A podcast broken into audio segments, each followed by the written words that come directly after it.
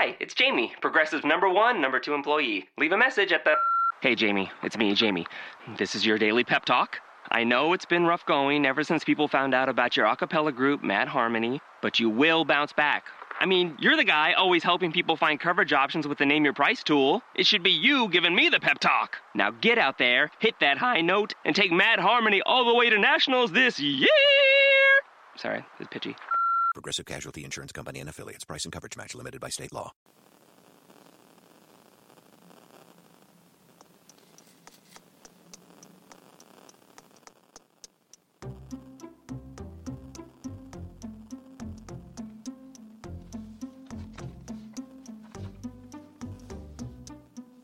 Benvenuti a Start, la trasmissione di Quello di Arte, blog, radio, podcast, dedicata alla storia dell'arte in anteprima, nella diretta su Spreaker fuori orario e scaricabile dal sito www.quellodiarte.com dove troverete anche qualche utile immagine di riferimento. Vi ricordo che è possibile segnalare il vostro gradimento con un semplice like, con un commento oppure condividendo quello di arte sul social network che preferite. Io sono Michele Michelangelo Mammoliti e in questa puntata vi voglio parlare del risorgimento di Francesco Hayez. Francesco Hayez è un pittore mm, veneto, fondamentalmente, anche se il nome ha origini, eh, ha origini di, de, scusate, ha origini svizzere, quindi lui ha una famiglia che comunque è una povera famiglia e viene subito affidato alle cure di un parente un po' più ricco che lo introduce dentro quelle che sono le alte case nobiliari. Ma Hayez ha un'importanza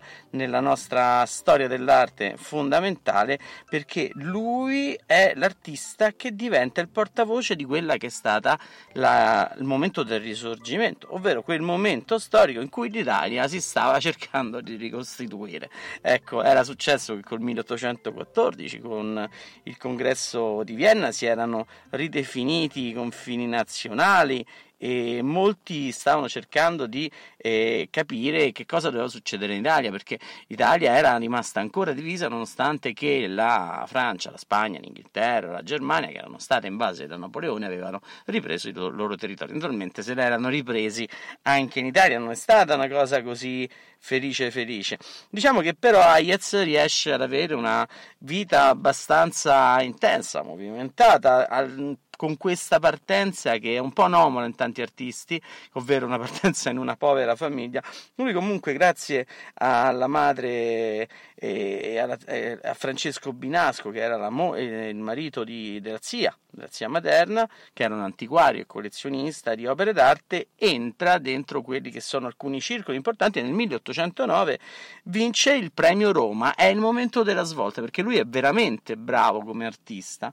E viene a Roma dove trova subito l'accoglienza di, di Antonio Canova, che è veneto come lui, che lo accoglie a Palazzo di Venezia entrambi abitavano e quindi inizia la sua, diciamo, sfolgorante carriera, sicuramente. Certo ci saranno delle vicissitudini, dei contrasti che lo porteranno poi prima a Firenze e poi finalmente a Napoli, infatti scusate, a Milano e a Milano nel 1823 però inizia a entrare veramente in quelli che sono i circoli intellettuali più importanti. In fondo a poco un trentenne si riesce ad aggirare bene in questo e diciamo con la maturità nel 1850 diventa anche maestro d'arte nell'Accademia di Brera. E ha una vita comunque partecipata a quelli che sono i moti risorgimentali, lo vedremo anche dalla sua, eh, dalla sua, dalle sue opere. Ne vediamo solo quattro oggi, molto poche rispetto alla nostra media, però devo dire che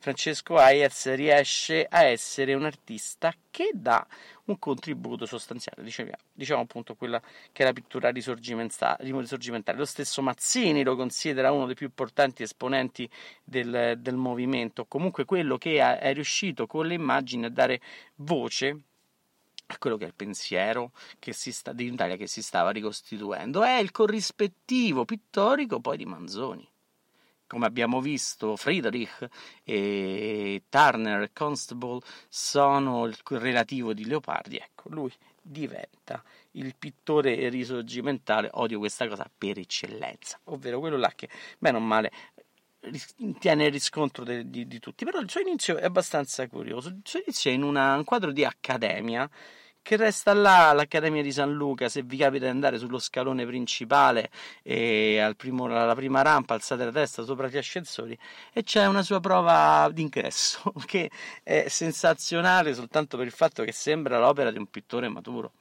Era stato chiesto di rappresentare un nudo vittorioso, stiamo ancora nel 1813, l'anno prima di quel maledetto, maledetto diciamo, quel congresso di Vienna che riporta la questione europea all'ordine e lui ha, sviluppa un'opera squisitamente neoclassica come l'avrebbe realizzata David, come l'avrebbe fatta anche lo stesso Engre rappresenta un nudo vittorioso che si ispira ovviamente a tanti eroi del passato come l'Apollo del Belvedere, ma naturalmente fa anche un riferimento al Perseo di Canova che anche il Belvedere erano esposti. Quindi lui inizia a dare questa sua idea in chiave pittorica però di quello che è un nudo eroico antico. Ancora è, uno stile, è un artista all'inizio che è molto allineato al gusto neoclassico, un disegno comunque a tutto contorno, la figura comunque in una posa eh, a chiasmo di Policleto che segue comunque quello che è il canone greco della scultura, quindi la appoggia sulla gamba sinistra, tiene in mano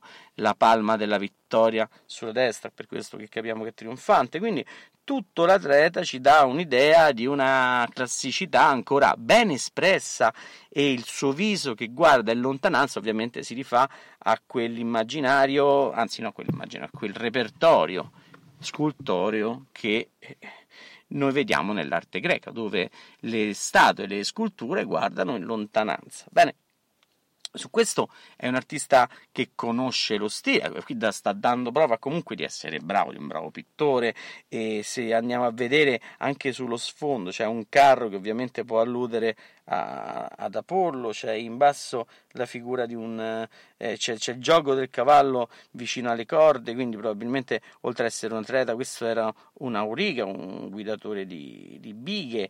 E poi sul, sul, retro c'è, curiosissimo, molto bello, anche quello che è un piccolo eh, esempio comunque di abilità architettonica, perché ricordo che comunque l'Accademia di San Luca è un'istituzione che nasce sul disegno e sull'architettura prima di tutto e quindi dà anche un saggio ottimo di architettura dimostrando la conoscenza dell'architettura antica e citandola con qualche colonnetta che ricorda ovviamente uno degli stili più antichi del mondo greco che è lo stile dorico. E quindi diciamo che il quadro si completa con un gusto squisitamente neoclassico, ma in questo neoclassicismo eh, Francesco Hayez arriva in ritardo perché è giovane quando ormai il grosso è stato fatto e soprattutto quando si presenta alle accademie ormai quel gusto è in declino, l'anno dopo ormai eh, si sta già iniziando a pensare ad altro. E ovviamente il passaggio dal neoclassicismo al romanticismo è comunque lento, graduale, anche se poi come abbiamo visto il neoclassicismo in fondo in se stesso è un romanticismo, ovvero è un momento in cui l'arte si sta un attimo eh, guardando alle spalle con nostalgia. Ora, l'arte che vede il neoclassicismo alle spalle con nostalgia è quella greca, che fa parte di una storia comune. Invece, eh, durante, il, scusate, durante il Risorgimento, durante quella temperie romantica, soprattutto di un romanticismo storico, si guarda a un'arte passata naturalmente, ma che riguarda la propria nazione, quindi non più la Grecia, ma l'Italia, la Spagna, eccetera, eccetera. Soprattutto nel Risorgimento si guarda alle storie italiane. Infatti è qui che vi volevo portare alla storia del... Eh, le storie che ci racconta Hayez nelle sue altre opere. Una è Pietro l'eremita e i crociati eh, assetati, assetati vicino a Gerusalemme. Questa, questo quadro ha tutto il gusto neoclassico come struttura, c'è il disegno a tutto contorno, c'è l'attenzione a uno sfondo ben delineato e, e, ovviamente c'è anche una bella posa teatrale nei vari personaggi che sono presenti nella scena in cui eh, Pietro Damiens, che, Pietro l'eremita, intorno al, al 1100 inizia a guidare quella che è stata la prima crociata per la liberazione del Santo Sepolcro. Quindi una, una pittura che, ecco, come Manzoni che riprende un racconto del Seicento, ci sta facendo vedere cosa vuol dire liberazione.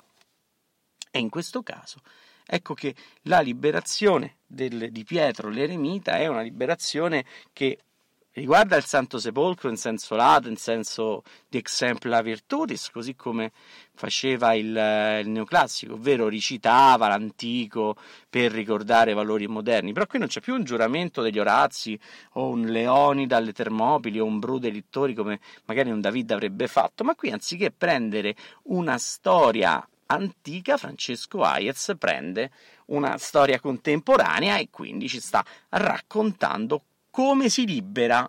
Ok, ora Pietro Re Remita andava a liberare il Santo Sepolcro, mentre il risorgimentale, il rivoltoso, quello che comunque il carbonaro, così, era quello là che con la fede, perché eh, Pietro Remita guida i crociati con la fede, sarebbero andati a liberare il Santo Sepolcro, nonché l'Italia. È un uh, gioco di veramente di cultura, di intelligenza, di un lavoro che si sviluppa su quello che è un, un cocervio di suggestioni e interessi fatti proprio da parte di, di Francesco Hayez. Che ecco questa scena concitata dove c'è proprio lui, Pietro l'Eremita, su questo cavallo bianco, sotto ci sono i suoi, diciamo, la sua armata Brancaleone, questa era detta anche, vi ho detto, la crociata dei pezzenti che arrivano a Gerusalemme, però non c'è la guerra, ancora stiamo in un momento precedente o comunque c'è un'idea di far vedere quello che è il cammino dell'uomo per la liberazione. Altra opera molto curiosa, anzi estremamente interessante, è quella che abbiamo nel, nei Vespri siciliani, che sta alla Galleria Nazionale, ex di arte moderna, quella che una volta era Gnam e poi è diventata Lagna, vabbè, battute a parte e polemiche a parte, però nei Vespri siciliani Hayez riprende un altro tema, nuovamente questa volta del, del 1200, quando, anzi alla fine del 1200, 1200 quasi 1300, più qualcuno, 1800, 1282, abbiamo quella che è stata la rivolta verso i dominatori che erano in Sicilia, gli Angioini, che i siciliani consideravano oppressori, stranieri, guarda caso e in un momento risorgimentale, quando si va allo straniero, sappiamo subito a chi ci si riferisce. E quindi fu, ci fu il lunedì dopo Pasqua del 1282, il 30 marzo, e, e qui che è successo a Palermo? E, diciamo un, un, un, soldato dell'esercito francese, un certo Drouet, con uh, la scusa di perquisire una nobildonna no, siciliana, accompagnata dal marito, la importuna, le mette le mani addosso e anche con una certa eh, violenza, è stato fondamentalmente rispettoso di questa donna e, e, praticamente era un pretesto il perquisimento, era proprio una, una rappresaglia. Ecco la donna che diventa l'Italia violentata dallo straniero e l'italiano insorge, un po' come Lucia nei Promessi Sposi, in senso lato Lucia è l'Italia e Renzo se la deve andare a riprendere, cioè è, è, facile questo rapporto, questo racconto, non è che i romanzi nei Promessi Sposi è un romanzetto d'amore, è un romanzo in cui con la fede, grazie a Fra Cristoforo, che è il lato pulito della fede, perché d'altra parte c'era Don Abbondio, eh, eh, eh, Renzo va a prendersi Lucia. Stessa cosa succede nei Vespri siciliani, infatti questo, il marito di questa nobildonna colpisce a morte Drue e inizia quello che è l'ins- l'insorgere dei siciliani. Quindi i Vespri, ovvero alla sera, il Vespero è, sono le preghiere della sera, della lunedì dell'angelo, inizia questo questo eccidio dove i palermitani prima e poi i siciliani dopo iniziano a dare la caccia ai francesi. E gridavano mora mora mora caccia ai francesi. E quindi eh, una, una, diffusione, vi un aneddoto per scoprire chi erano i francesi perché i francesi a un certo punto si spaventano i angioini hanno paura, ma non soltanto, anche quelli de, dell'esercito francese sono terrorizzati da quello che è il, eh, l'effetto o comunque dalla rivolta degli, degli, stessi siciliani eh, e, si, e si nascondono eh, si camuffano, si travestono.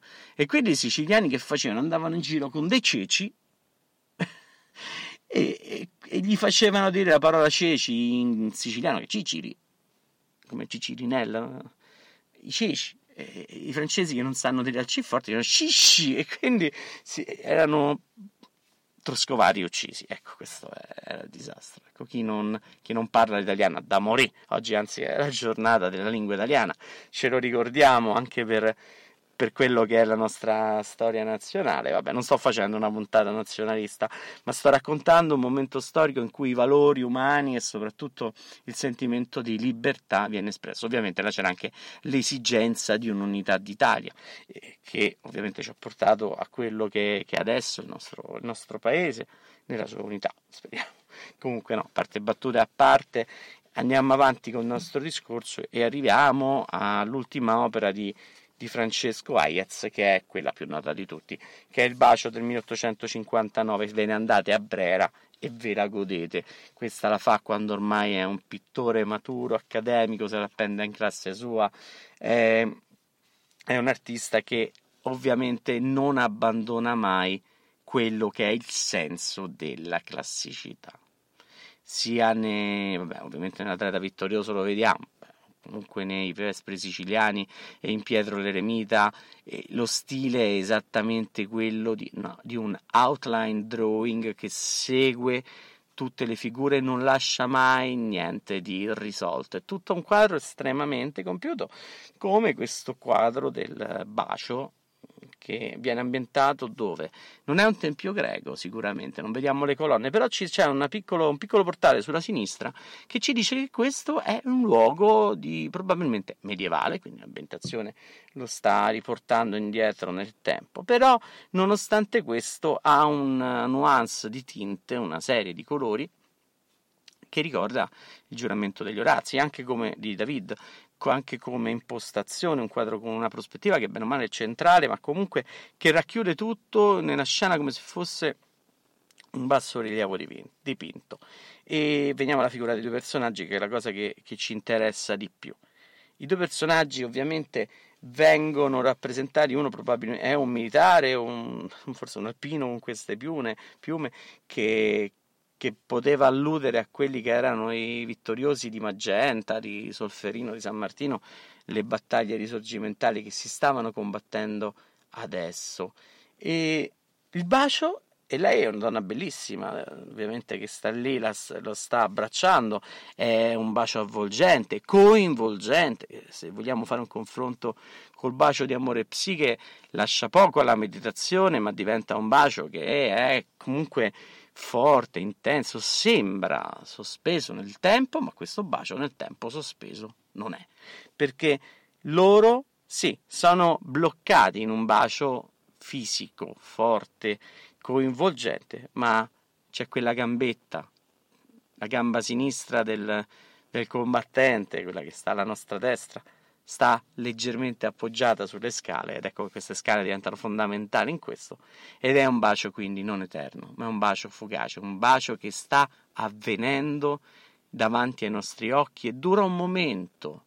Non è il bacio di amore psiche che è contenuto tra un prima e un dopo ma questo è un bacio che è immediato emozionale passionale forse barocco non vorrei arrivare a dire talmente è, però sicuramente è in Fieri, è identico a quel David di Bernini che sta scagliando con la fionda sulla testa di Golia e, e quindi eh, è un bacio che comunque ci lascia in un momento di riflessione di godimento di quello che è il momento, non più l'eterno, che normalmente nel neoclassicismo sembra essere il, il leitmotiv.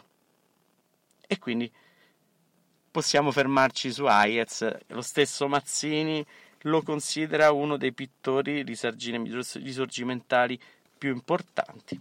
Con questo possiamo concludere Start, la trasmissione di quello di arte dedicata alla storia dell'arte, la, ce la racconteremo tutta dalla preistoria fino ai giorni nostri. Se vi piace sentirla in ordine cronologico, potete tranquillamente andare su www.quellodiarte.com dove troverete tutte le puntate ma messe nell'ordine con cui si fa dal più antico al più moderno. E la cercate su quello che è stagione 1 nella parte alta in blog radio podcast nel menu. E quindi la potrete trovare tutte le puntate che volete sentire di quello di arte blog radio podcast. E vi ricordo che se vi è piaciuto questo questo podcast, non lo potete sentire solo in diretta, ma potete anche vedere, riscaricarlo e risentirlo su iTunes, Spotify, eh, Spreaker, SoundCloud e sul canale YouTube di quello di arte. Ovviamente nella puntata, anzi nella pagina del blog dedicata alla puntata di oggi di quello di arte, voi potrete trovare direttamente il link a YouTube senza troppa fatica sotto a vedervi anche le immagini di cui abbiamo parlato oggi. Vi ricordo che se vi è piaciuto, anche se per caso avete ascoltato una volta questo podcast, vi chiedo almeno un like per dirmi che ci siete, che non vuol dire esattamente che vi è piaciuto, ma almeno che, eh, che l'avete sentito. Ecco, facciamo questo gioco oggi di, di, curiosità, ve ne tornate un attimo su quello di arte, blog radio podcast, oppure su Spreaker o su iTunes e datemi un vostro segno di presenza perché questo lavoro sta andando avanti. Volevo concludere anche in ultimo che vi devo annunciare che sabato mi è arrivata la comunicazione da Eppera che si è concluso felicemente il crowdfunding, ho trovato le 600 euro che mi servivano per comprare un po' più di materiale tecnico per darvi quello che è un audio migliore e sicuramente perfezionare quello che è una web radio che parla di storia dell'arte dove anche io sto crescendo e sto imparando piano piano anche con l'esperienza quelli che sono i tempi e il gioco di, belli, di, questa bellissima esperienza in cui non riesco a farne a meno e raccontare la storia dell'arte. Anche qui ve lo dico oggi sto chiuso in macchina col microfono messo in mano mi dà questa idea di rocambolesco e giocare fondamentalmente a raccontarvi in modo onesto e serio per quanto riesco a fare la storia dell'arte quindi se avete ascoltato questo podcast mettete qualche like fate come volete e amate l'arte perché è la cosa più bella. Ringrazio veramente tutti i sostenitori del podcast che vado, anzi di quello di arte blog radio podcast che vado testè orora a ricercare velocemente se mi date un secondo. L'ultimo che si è aggiunto è Coras, che è quello che ha chiuso il il crowdfunding con una, beh, diciamo una discreta eh, somma. Qui ci sono, vi devo dire, amici, conoscenti, parenti, ma anche persone che non mi conoscono, 20 sostenitori, ah, meglio, c'è anche chi ha fatto doppia donazione come MacCube, Davide Corasaniti che è il Coras, Mister Al, Viscardo, Fiore dei Cinque Petri, questa è mia sorella come Vale Mam, Proffo, Moving Art che non conosco, preferirei presto conoscerò, Fabiola Grossi, Pabri Yoda, grande grafico, vi ho messo già il link sul sito, Zia Babba, Deboracca, eh, Gabriel Card, Arsenicon, altro sito importante per i servizi sull'arte, ve li mando dopo e infine il primo ad aver votato, l'ho detto in ordine decrescente dall'ultimo al primo, Susina Morta che è quello che è dato in là a tutti quanti con una profonda donazione. Quindi eh, quello di arte, blog, radio, podcast si farà, siamo sono pronto, vi coinvolgerò sempre di più, adesso ho tempo di raccogliere il materiale e vedrete che molte cose cambieranno. Quindi vi ringrazio per l'attenzione e ci sentiamo domani con una nuova storia dell'arte. Hi, it's Jamie, Progressive's Employee of the Month, two months in a row. Leave a message at the. Hi, Jamie. It's me, Jamie. I just had a new idea for our song about the Name Your Price tool. So when it's like, tell us what you want to pay, hey, hey, hey, and the trombone goes, blah, blah, blah, and you say, we'll help you find coverage options to fit your budget. Then we just all do finger snaps while a choir goes, statements coming at ya, statements coming at ya. Yes? No? Maybe? Anyway, see your practice tonight. I got new lyrics for the rap break. Progressive Casualty Insurance Company and affiliates. Price and coverage match limited by state law. Five hour tea with caffeine from green tea leaves. It's delicious, energizing, and comes in three amazing flavors with zero sugar and four calories. It fits your life. With its compact size and portability, it goes where you go to the campsite, the hiking trail, the beach without weighing you down. Five hour tea. Caffeine from green tea leaves. Release your natural side from the makers of Five Hour For more information, visit 5hourenergy.com.